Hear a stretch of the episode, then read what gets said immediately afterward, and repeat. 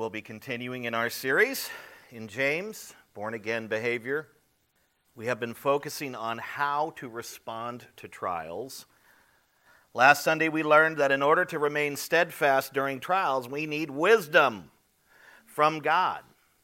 And if we will ask Him for it, if we will come to Him in prayer and ask Him for it, He will give it to us, provided that we have faith provided that we do not doubt, which means to not entertain other options, to come to God solely and to depend on Him for that wisdom, not to entertain other ideas. If we do that, He will graciously and mercifully give it to His people. Uh, several weeks ago, we learned that the dispersed messianic community that James actually wrote to in this letter was comprised of really two groups of Christians, poor and rich. And didn't seem to be much of a middle class there, I suppose, but that's who it was comprised of poor believers and rich believers. Uh, in the next section, James provides them with important wisdom that can help them avoid the faith diminishing pitfalls that are associated with wealth. Now, we don't typically think of poverty and wealth as types of trials, but they are trials in and of themselves.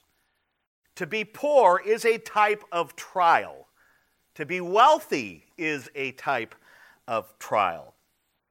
Poverty is a trial that is fraught with various temptations that can lead the believer away from Christ. The poor believer is, is tempted to fixate on his or her financial situation. They're always concerned about not having enough money and always fixated on being poor.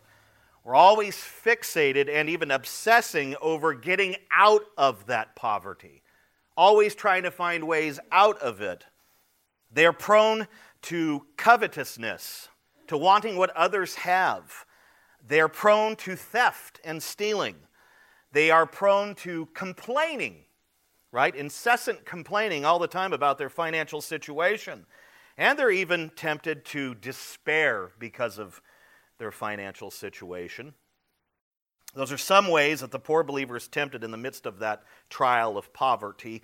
Wealth also is a trial, and it is fraught with various temptations that can also lead the believer away from Christ. Uh, the wealthy believer is tempted to trust in his or her riches. That's a huge one. Uh, the wealthy Christian is, is tempted to always be comparing him or herself to others, especially other wealthy people. Uh, they are very tempted to show favoritism to other wealthy people, and we see that in this text later on in this letter.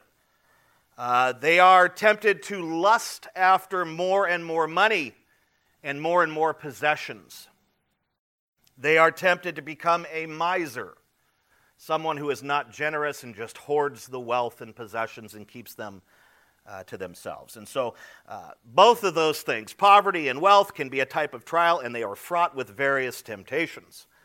Now, the poor believers and rich believers in this community were being hammered by these sorts of temptations, and sadly, many of them were giving in to these temptations. Uh, James knew this, uh, he had found out somehow through a letter or some kind of correspondence, and he basically issued the following instructions in our text here to try to redirect the focus of the impoverished and the wealthy and to correct their ungodly behavior. If you'd be so kind, please take your Bibles and turn over to James chapter 1. We will be looking at verses 9 through 12 today. Once more, James chapter 1, verses 9 through 12. And I think we'll pray before we get to work. Father, we thank you for, first, most, first and foremost, we thank you for all of the ways that we've been able to worship you here today already through song and through communion and um, through prayer and through fellowship before the service. And now we've come to this great moment where we can worship you through the preaching of your word. And, and we will worship you during this time, provided that we pay attention, listen, and learn and take notes or whatever it is that you call us to do in this moment. But it can be worshipful as we hear and listen and pay attention and, and, and, and take these, take the truth and take it and apply it to our lives and live it out. And so I pray that you give us eyes to see and ears to hear and hearts to receive your word today, that you help us today through the scripture. Whether we be poor or wealthy or somewhere in the middle, which we'll talk about at the end, just help us to hear your word today and to not just be hearers, but to be doers. And so we, we want you to be glorified during this time. So may we bring you glory as we pay attention and learn and listen and apply. And we pray this in Jesus' name. Amen.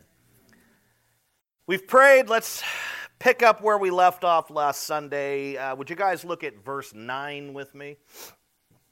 Verse 9, very quick, simple, short verse. James continues by saying, Let the lowly brother boast in his exaltation. James begins this kind of new section of teaching here that's all tied together, but it's kind of a new thought here, and it is tethered to what he said before. But he begins by addressing the lowly brother.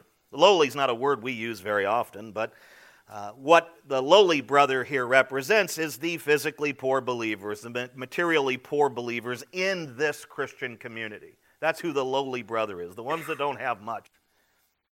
They were physically poor, and, and they were physically poor primarily because of their faith. They had been uh, persecuted, they'd had things taken from them. If you recall, the very first week we talked about how uh, many, if not all, of these believers were driven away from their homes and community in Jerusalem during great persecution that happened previous to this.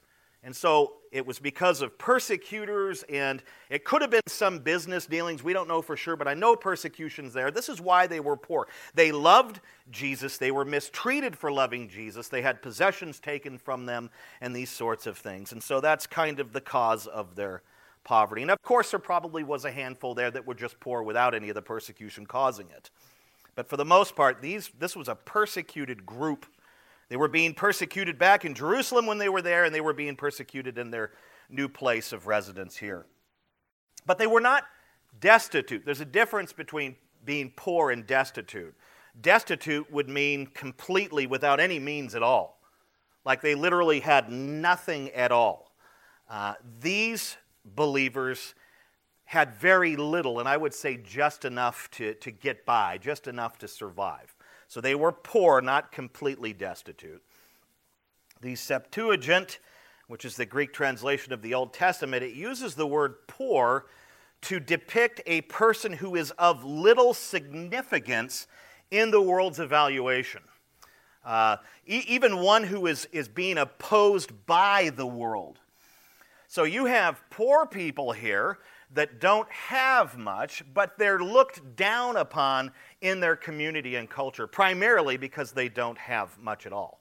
Uh, they don't rank very high on the world's scales of, of value or any of that. Um, R. Kent Hughes wrote, they were economically low and low in the eyes of the world and low in their own eyes since poverty can produce lowliness of the mind. And so they were low in their community because they didn't have much. They were low in each other's eyes because they didn't have much. They had a very low view of themselves uh, because of their poverty. It's a, it's a tragic situation that's here. It's a, it's a sad thing that we're looking at here. And James instructs these economically poor believers to what? Boast in their exaltation.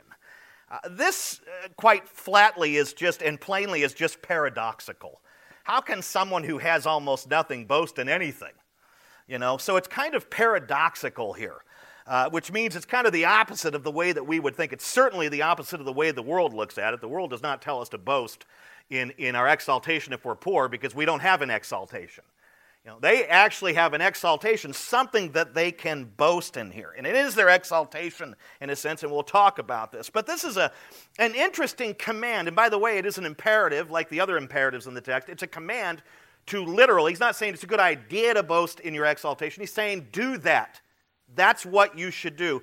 But that, in my mind, right off the bat, doesn't make much sense because of what the Bible says about boasting over and over and over, right? Boasting is not It's not a good thing in Scripture. Scripture never, it, it, it does in some instances, but for the most part, um, it, it does not speak highly of boasting at all.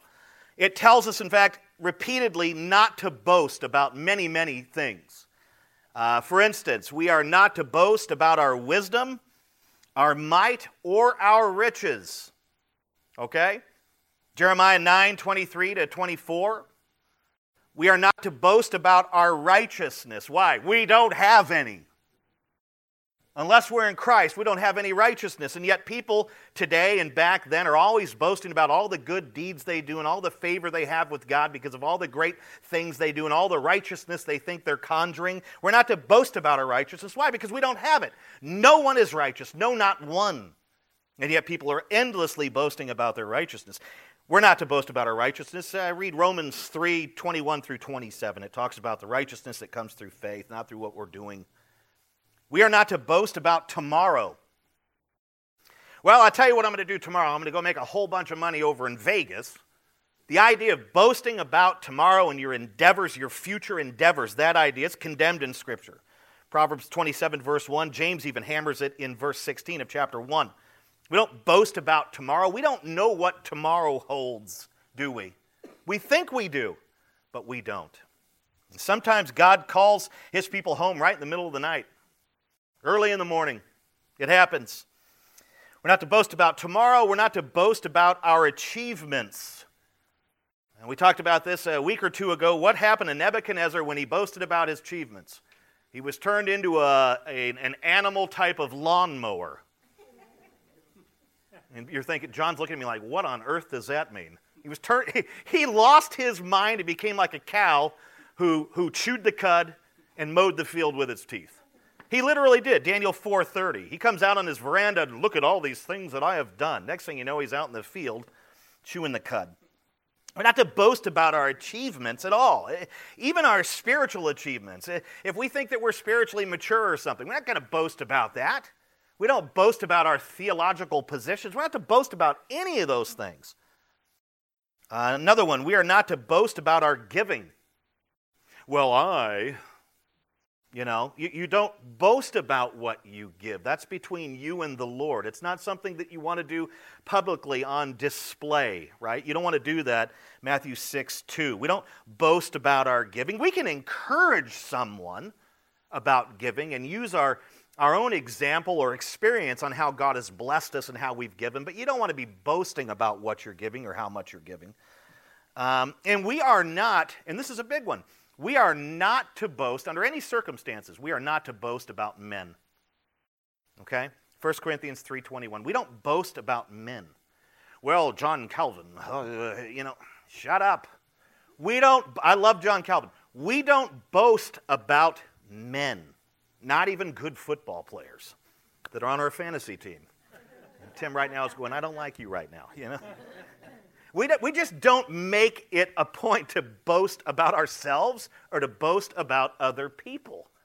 Boasting in that way is, Scripture says, don't do it. So, those are some examples on how we're not to boast or what we're not to boast about.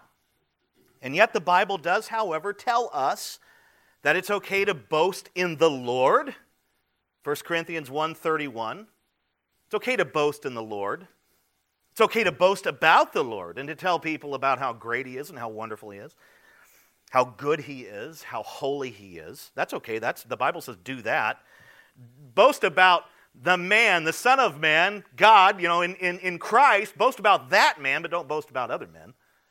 Uh, we can boast in the cross, Galatians 6.14. We can boast about the work that Christ has done on the cross. We can boast about that. Of course, you need to handle it carefully. Well, he died for me, not for you. That's not the same thing as boasting. You know, that's, that's not a good boast. We can boast in knowing God, about our relationship with God in this sense, Jeremiah 9.24.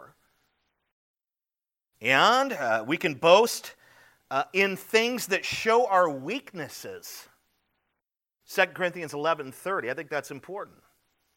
You know, instead of boasting about your achievements and the things that you're doing or the great things that you've done, boast about your weaknesses that ultimately point to Christ and His grace. That's something that's worthy of boasting about. It's okay to talk about your weaknesses. you know, preferably after the service, because then I get bogged down before I have to preach and I can't think, you know. But just, it's okay to boast about the weaknesses. It's okay. And now in verse 9, we, we discover something else we can boast in, and it's our exaltation, in particular if we're impoverished. What is our exaltation? Well, believers hold a highly exalted position as children of God. Okay? You understand what I've just told you? We're talking about spiritual categories here, but you are physically a child of God as well. You need to think like that. But we hold, as believers, as Christians, we have actually a highly exalted position as children of God. We hold a high position with Him. And whose opinion matters? Think about that. We have been, think about this. This is, this is our exaltation, this is our value. We have been raised up with Christ and seated with him, with him in the heavenly realms in Christ Jesus, Ephesians 2 6. In a sense, we are spiritually seated with him in the heavenly realms, and we will be seated with him in the future when we go to him. I mean, to be with Christ near his throne in heaven, in a spiritual sense now and in a physical sense later, and he's the highest King of Kings for us to be there with him. That sounds pretty exalted for us, doesn't it? We have an exalted position here. We have been adopted and, and given spiritual blessings and an imperishable inheritance. Well, that sounds pretty exalted, right? Ephesians 1 uh, 3 through 14, where our spiritual blessings are listed. And, and Peter talks about this in 1 Peter 1 4. He talks about this incorruptible inheritance that we have that's stowed away for us. And moth nor rust, nothing can mess with it. It's there for us. I mean, if we have that waiting for us, I, I, that's an exalted inheritance for a, a people who have been spiritually exalted by God in Christ. We are if we are in Christ, we are, we are not exalted in the eyes of the world. We're despised. But in the eyes of God, the only eyes that matter, we are highly exalted. We are exalted. We have incredible value. Our value is not reflected in what we own or in what we do, it's reflected in the blood that was shed to buy us, which is beyond beyond the wealthiest riches. Amen? Think about that. You, you think the blood of Christ wasn't costly? You were bought with it. We have an exalted position with God. When James says exaltation, he is really pointing to our spiritual position as children of God and, and to the spiritual wealth we possess in Christ. That's what he's saying here. That's what he's doing here. He is reminding the poor believers of who they truly are. You just think you're a, a poor sap here on earth. You're not a poor sap here on earth. You have an exalted position. Boast in that. He is reminding them of who they are in Christ. They are exalted in Christ, and He is reminding them of what they truly possess in Christ, right? The blessings and the inheritance and, and life in abundance, these sorts of things. He is literally instructing them to focus on these things rather than on their physical poverty. When James says boast, he is telling them, look, talk about who you are in Christ. Talk about what you have in Christ. Focus on those things and boast about those things rather than complaining about what you don't have or complaining about all of the injustices you're dealing with and all of that. There is, there is no victim mentality or victimhood for Christians. We are not victims, we are victors. You understand? Can't be going out and becoming these social justice warriors. We, we are exalted people. We are not victims. We are not victims if we are in Christ. We're exalted, and we can that's something that we can legitimately boast about. What do we do? Go around going, neener, neener, neener, I'm in Christ. No.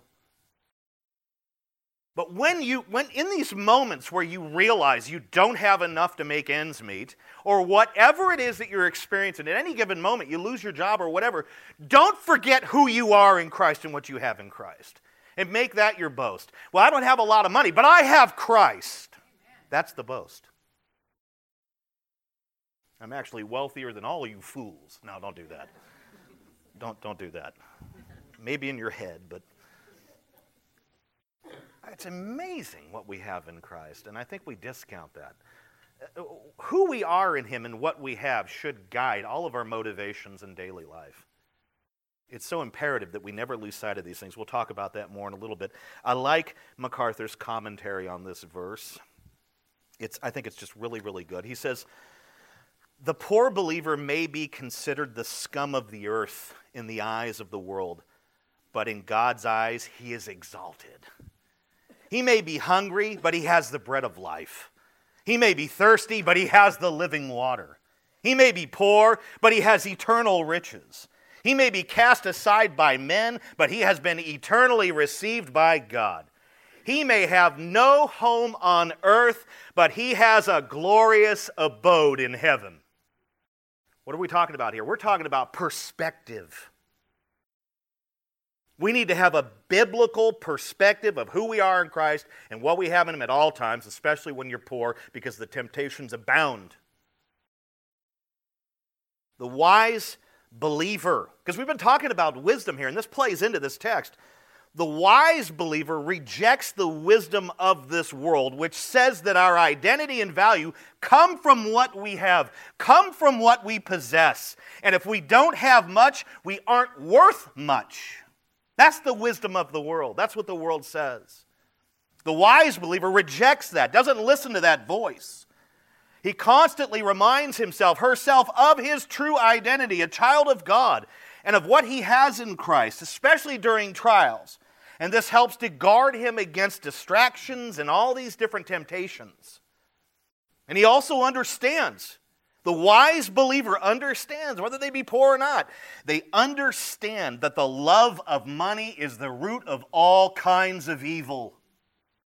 Not money is the root of all kinds of evil, it's, it's the, the love of money that is the root of all kinds of evil. And that if, if the wise believer finds himself craving after money, right, he will likely be led astray by it and wander from the true faith and pierce himself with many sorrows. That's a direct quote from 1 Timothy 6:10. Money isn't inherently evil.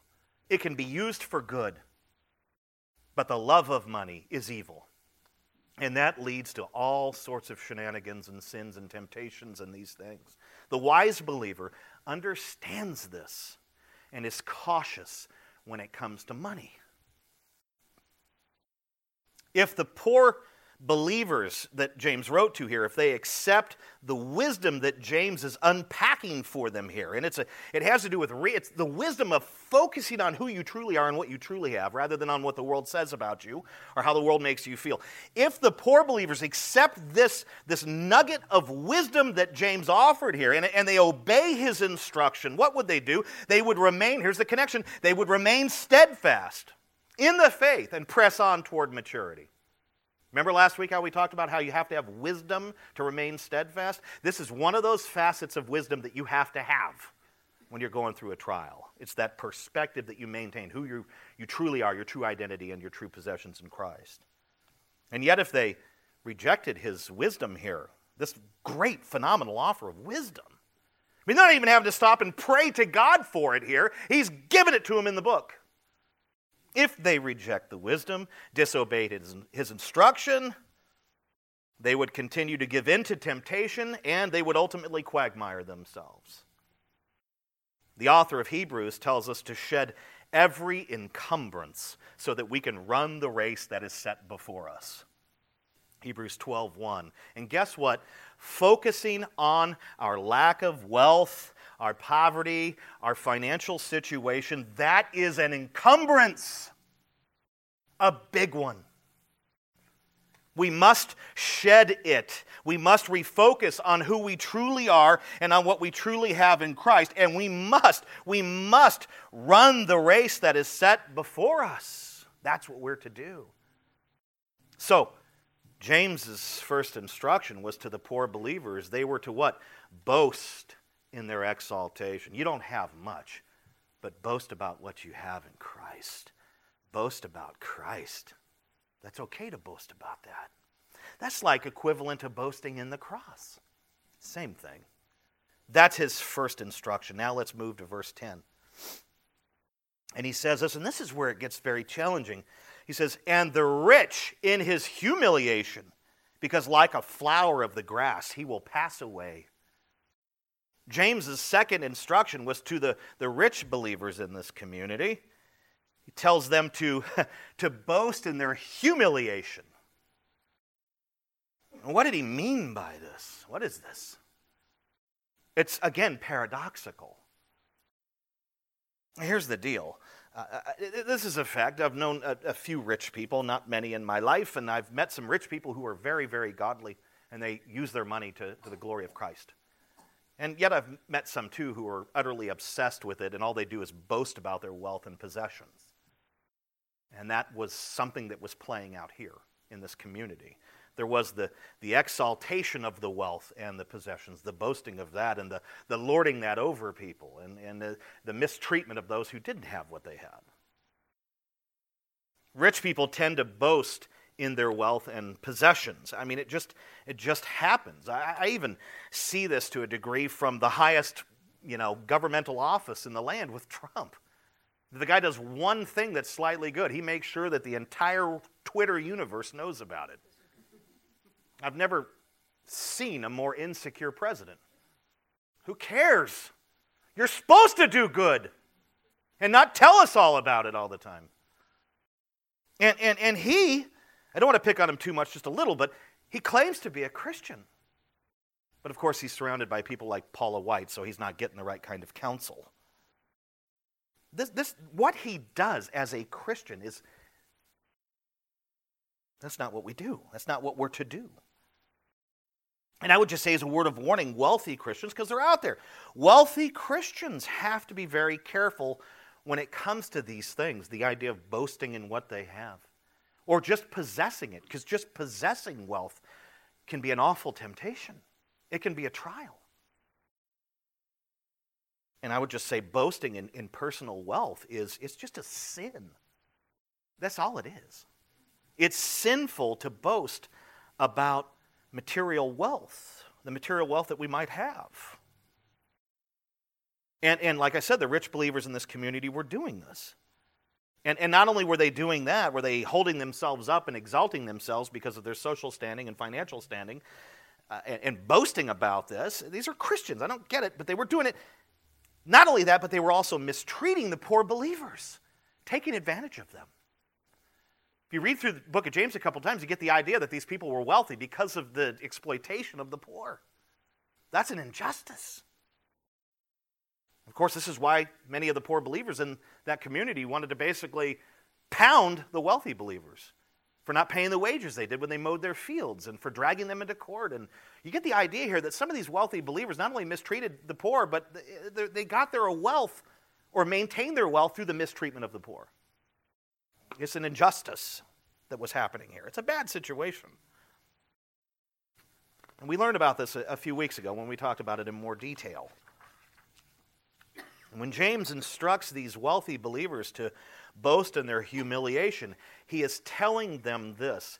He is telling them, he is commanding them to cultivate the poverty of spirit they experienced when they first came to know Christ. You see, none of us come to know Christ in pride. It's an impossibility. When Christ first calls a man, one of the first things that man experiences is deep, deep humiliation. He is humbled. She is humbled because they realize his glory and they realize their sin. They realize his infinitely costly sacrifice for their dreadful self. There is a, a humiliation that is associated with a person when they first get saved. It happens. And, and the knowledge of that grows over time, it doesn't go away. In other words, the person, as they grow in the fear and knowledge of Christ, they become more and more humble, not the reverse. Not the reverse. I like what Calvin said. Here's Calvin for you. Wow, he was great. I just boasted about him. I'm not supposed to. He says, James tells the rich to glory in their lowliness, their smallness, to restrain those lofty motives that swell out of prosperity. That's the essence of this text, I think. He captures it well. When these, when these wealthy believers first became Christians, they were awestruck, like, like all of us are when we first get saved. You're awestruck by God's holiness. You're, you're horrified by your sin. I, am a sinner?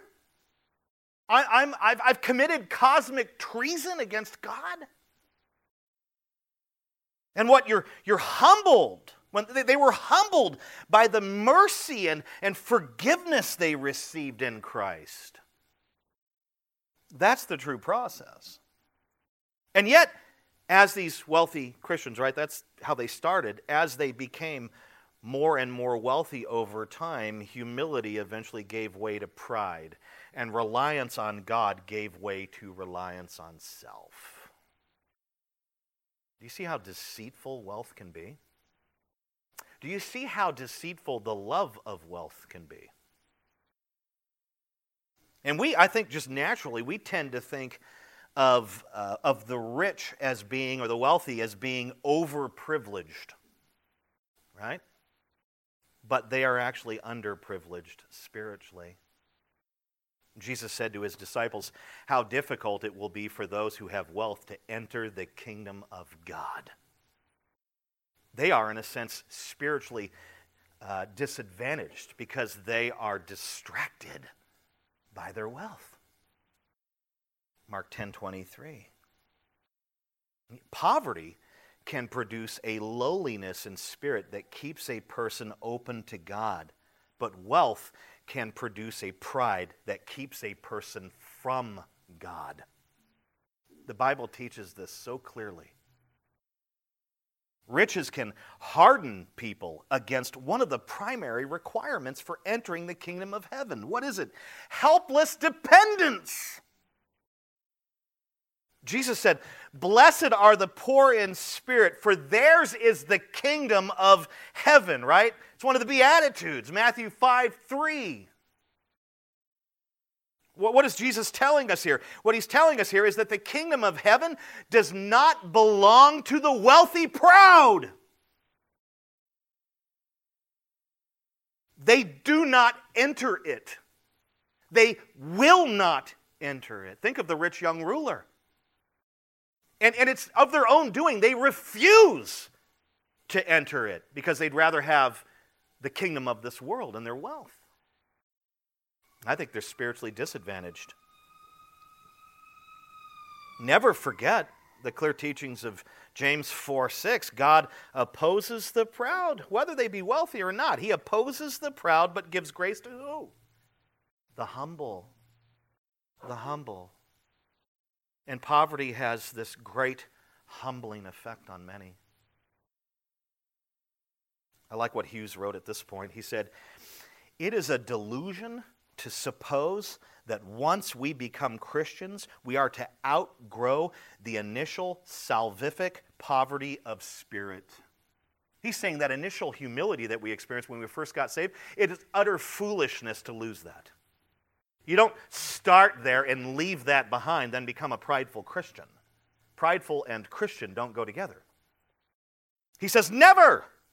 Rather, this ought to become more and more pronounced. In other words, the humility that we experience at the onset of salvation should become more and deeper and more and more pronounced, more visible in our lives. He says, We, like Paul, must honestly and progressively see ourselves as the foremost of sinners. 1 Timothy 1:15.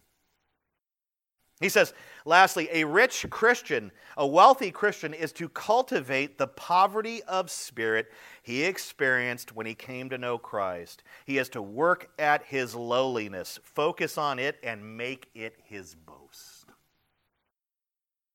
That's what James is saying here. Now, it could, I mean, there's many interpretations of this text. One of the big conversations is about whether or not these rich that are being addressed here are actual brothers. And there's a great many decent theologians that say, no, they're not. And I'm like, well, then how did they get into the mix? Because this letter was written to Christians. It could also be that these wealthy believers were suffering financial losses at the hands of persecutors or because of failed business ventures or something to that degree. I mean, trials, especially financial trials, can reduce and even strip the wealthy of their money and possessions. This can happen. Fortunes are often lost faster than they are gained. Amen? The wealthy believers could have been focusing on their dwindling riches, which opened them up to various temptations. If this were the case, James's instruction would have been more like an exhortation to see the positive, sanctifying side of their trial. Material wealth is transitory, meaning temporary, and it cannot provide lasting satisfaction or help, especially spiritual help. When it is removed, the, the wealthy believer, when his wealth is removed, he is reminded of these things and redirected to God, who alone can truly satisfy and help us. In other words, the removal of wealth can be a mercy and a grace from God because he is removing the very thing that can destroy us. God does this for his children sometimes. So this could be the meaning here. Very could be. In other words, God works through the loss of wealth to humble us and drive us back to himself and to sanctify and to mold us into the image of his son. Because of this, believers who are wealthy should see the loss of material wealth as a grace, as a blessing, not a curse. In Jewish categories and Jewish theology, to lose your wealth is a curse. You have sinned against God. Go read Job. And that's not the way it works. Sometimes the loss of something that we hold dearly is for our absolute good and for God's glory. The world, it gets angry, it mourns, and it dreads when material wealth is removed. But believers can boast in the humiliation it produces, and we can thank God for his protective, sanctifying grace. Amen? Even the loss of wealth can be such a great thing. Now, in the second half of verse 10, James tacks on a nature illustration that shows why it is foolish for believers to cling to material wealth. He says, like a flower of the grass, he will, referring to the rich, he will pass away. This was his way of saying, like a flower, like, like a, uh, the flower of the grass dies, you will also die. And when you die, you're not going to be able to take your wealth with you you've seen the images and on TV shows with people being buried with their Harleys and, and the Ferrari and all this. I guess that's one attempt to try to take it with you. I want to find out where it is and dig it up because I'd like to have a free Ferrari. That was awkward. But people do that. They literally try to take their possessions with them. You, you can't ride a Harley in hell if that's where you're at. Well, I've felt that some that ride them are from hell because they stream through my neighborhood at 100 miles an hour. You know, it's like great temptation there for me. you loud person. Eh, the older I get, the more aggravated I get at all kinds of noises. Amen? What is up with that? I used to be the guy that installed those massively loud stereos and played them all the time, and I had these big sound systems in my, you know, in my in my cars, and I would pull up next to an old guy, and he'd be like, ah, you know, and I'd be like, you know. And today, when that happens, I'm like, I hate it. I hate bass now. I loved bass. I hate the sound of Harleys. You know, I, I hate noises, you know, and it's just weird. We, we get older and it's just, it's just bad. all the things I liked, I hate now. You know, loud people walking down the street, you know, and it's like, shut up! You know, it's like, can't even handle people walking their dog and yelling at their dog. You know, it's like, I, I'm trying to write a sermon. Pagan with a dog? You know, it's like, just get meaner as you get older. I need this sermon. Oh, man. You can't take it with you. James is saying you, you, you're focused on this and you're heartbroken over these losses or you're obsessed with your wealth, whatever it is, you ought to be boasting about your humiliation, the, the humility that you had at first. That, that should be your boast. That should be your focus. Their focus is to be exactly that of the impoverished believer. They're not to be focused on their wealth, they're to be focused on their true identity in Christ as well. The, the meaning really is the same here. The wealthy believer has to maintain, be sober minded, and keep focusing on who he is in Christ and what he has in Christ because that prevails upon what he has in this world. And there's this idea of, you know, just you, you can't take it with you. Now, Scot McKnight, I didn't really care for his commentary too much, but he suggests that there is an eschatological warning to rich people here who refuse to repent and trust in Christ. You know, those who just keep trusting in the riches and say, I don't need Christ. I need the riches. There's an eschatological warning to that category here, which is a great number of people in our day and in this day. Well, this could be true, but I doubt it since, as I said earlier, the letter was written to believers. And since the last phrase doesn't line up with that interpretation, the verb pass away doesn't have to do with the end times and the judgment of God or any of that. Uh, it appears several times in the New Testament, and it does not in any way, in any of those appearances, denote judgment. That would be the eschatological connection with judgment, and that's where Scot McKnight goes wrong. It simply means, when you see it in Scripture, to cease to exist. Like in Matthew 24 35, when Jesus said, Heaven and earth will pass away. What? Cease to exist as they are, but my words will not pass away. They will never cease to exist. So I don't think it has an eschatological component here, but I would be fair to Scripture and say that there are plenty of warnings, especially in the New Testament, against the wealthy trusting in their wealth. And, the, and, and on Judgment Day, there will be a tremendous amount of people who never submitted to Christ and trusted in their wealth, and this will be an eschatological reality for them in a sense. That is coming.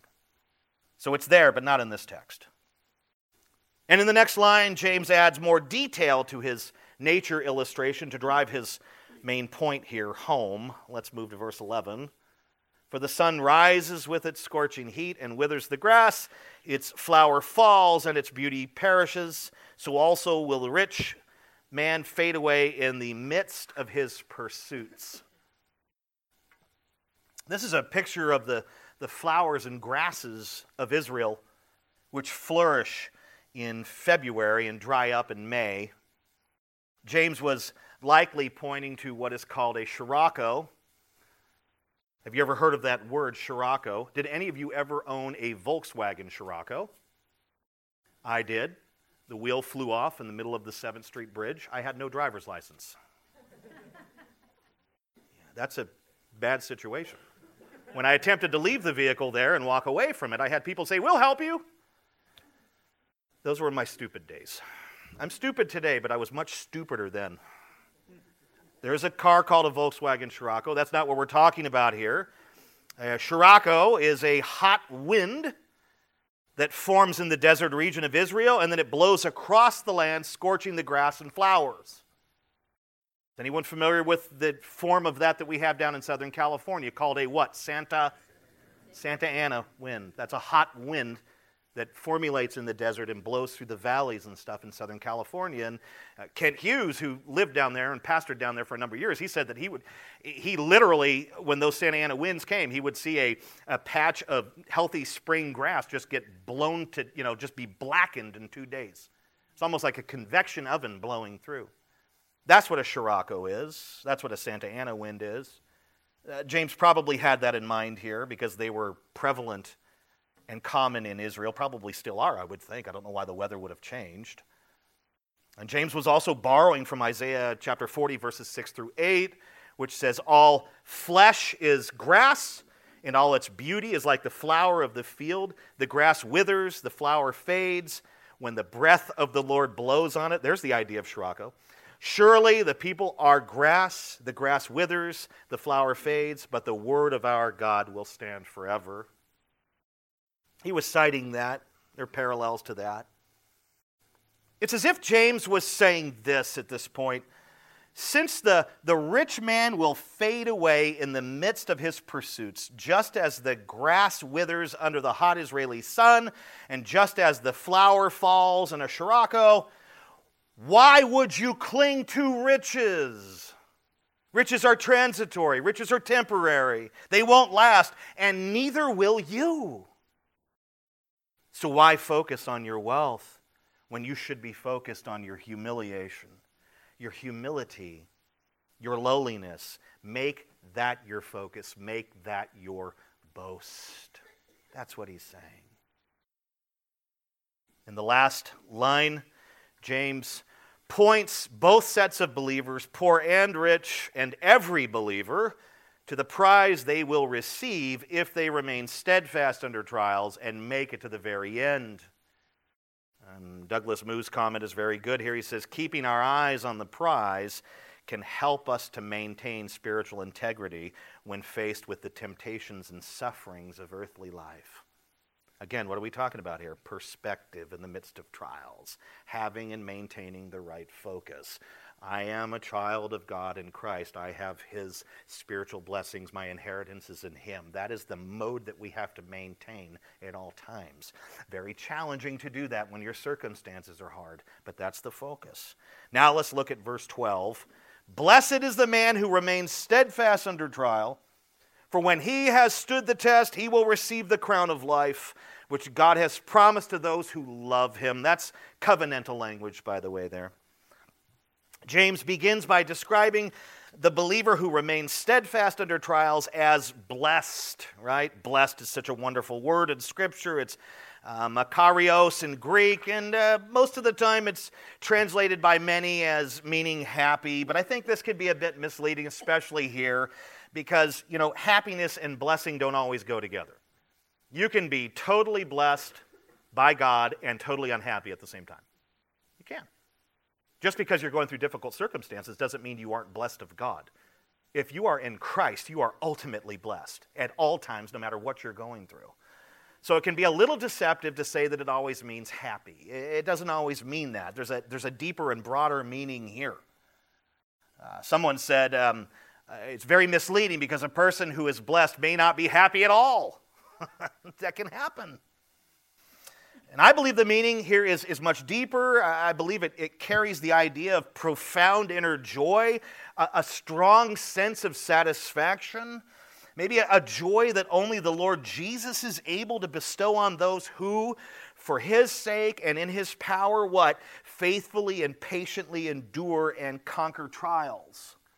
So I think the right way to interpret blessed here is one who has deep inner joy and a sense of satisfaction that's almost it, it, almost doesn't make sense because you're not being satisfied through the things of the world the wealth and the material possessions. Those things are absent but you're being satisfied on the inside by the work of christ right? I think that's what it means. Have any of you experienced this? Like in the midst of a trial where you didn't have much you still had joy in the midst of a trial where, where a family member, the life was being threatened and you were going through great difficulty. You were sad. You were very sad and you were very hopeful in a different outcome, but you still had joy. That's what we're talking about here. To, to be that is to be blessed, highly favored by God, to have that joy and that sense of fulfillment and satisfaction in the midst of every crazy thing that life throws at us. Or, in fact, the crazy things that we throw at ourselves, because we are 99% of the time our own worst enemies. According to Scot McKnight, I think he gets this right. the word trial refers to any difficulty in life that may threaten our faithfulness to Christ. Anything and everything that is challenging and difficult that we go through that threatens our relationship our faithfulness to Christ, that is a trial. Some would say, no, it's only persecution. No, it isn't. Trials come in a lot of different shapes and forms. Physical illness is a kind of trial where you will be tested. Financial reversal, which is kind of what we see in the text here, that's a kind of trial that will tempt you. You will be tested in the midst of that. The death, death of a loved one, that is a kind of trial that we go through, and uh, some of us have had to go through much more than others. But that is a kind of trial where you will be tested. Persecution, absolutely, is a kind of trial where we are tested, right? Trial is not limited to a financial situation, which we see in the text. It, it's a very broad term, it's all encompassing. Anything that threatens our faithfulness to Christ. That is a trial, that is a test.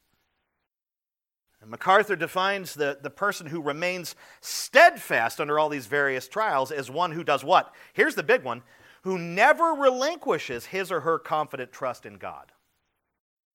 That is the ultimate form of steadfastness in the midst of trial. One who keeps trusting God, one who keeps the faith. That's what it means to remain steadfast. I like that. That's good. When the blessed believer, right? If you're a believer, you are blessed. It doesn't matter what you have in your bank, you are blessed. When the blessed believer, when that person does what? remains steadfast through all of his or her trials, through all of the tests of life that God ordains. And when we get through all of those things while, while keeping the faith, right, and we finish the race, we shall receive the prize. And the prize, according to this text, is what? The crown of life. The crown of life. The term crown is borrowed from the Roman games. When an Olympian won a contest, an event, a wreath was placed on his head, symbolizing his perseverance and victory. The crown of life, however, is not a literal crown that we will receive and wear.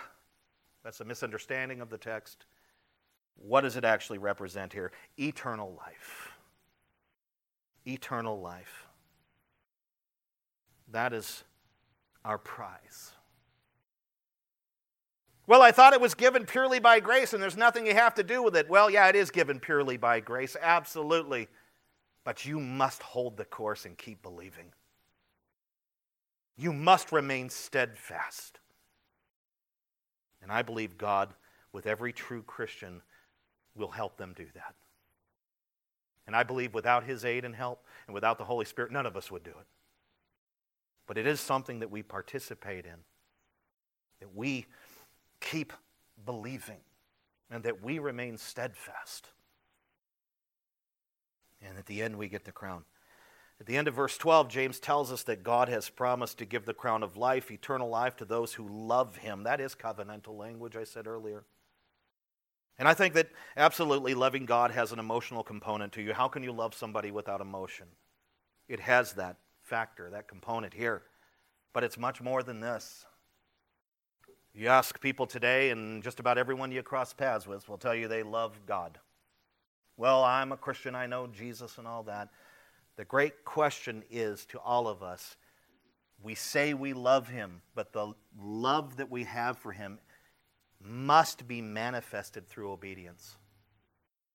If we love Him, we will obey Him. That's the dividing line today. Everyone says they love God and they're a Christian, but do they obey and show that love? Christ said, If you love me, you will obey me. There's no way around it. There's an emotional component, but it's beyond that. Daniel Doriani put it this way as we begin to wrap up to love God means principally to confess his name and to keep his commandments. It's that simple. Closing. Are you a poor believer? Every believer is poor in a spiritual sense, but are you a materially poor believer? Do you not have much in terms of physical wealth, material wealth? Is uh, life one financial struggle after another for you? remember in the midst of your trials that you are a child of God. Remember in the midst of your trials that you have invaluable spiritual blessings in Christ. Remember that you have an invaluable, infinitely worth, incorruptible inheritance that is waiting for you in heaven. It is stored there where it is guarded and protected in heaven's Fort Knox. Don't grow weary. Don't complain. Boast in your exaltation. I have Christ. I have his blessings. I'm his child. I have an inheritance that surpasses any kind of material wealth on this earth. That's your boast. That's your boast. That's your focus. That's your boast. Are you a wealthy believer?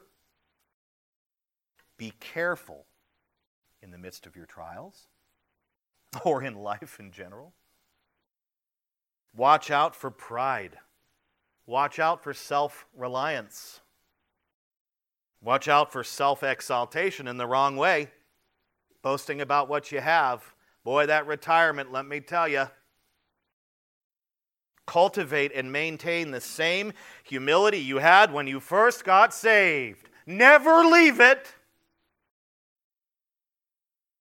And if you suffer financial losses, see this as a grace, not as a curse, and boast in your humiliation. Maybe you're neither poor nor rich, but somewhere in the middle. James did not address this group.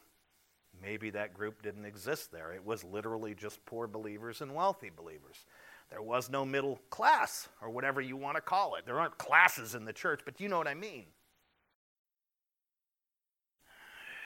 In some ways, I think this is the most dangerous group to be in, and I think it's probably the majority of us here today. But I think it's a very dangerous group to be in. We don't struggle like the poor, and we don't strive like the rich. We ride the comfortable middle, which means we are prone to apathy and indifference. It's a very dangerous group to be in. And I think maybe we should probably follow both sets of instructions during trials, right? And what's the answer to us? We should boast in our exaltation when things dip. You know, boast in who you are in Christ and, and, and what you have in Christ, and boast in our humiliation when things rise to guard against the pride. Well, I'm just a, I'm just a, I'm really just a spiritual beggar. Maybe that's the answer for us. When things go low, we boast in our exaltation. When things go high, we go back to the humiliation and boast in that. But I think that, that we need to be careful, really, not to look at it like that and, and to ultimately, we don't want to look at classes here and poor and wealthy. We don't want to miss the ultimate point of the text.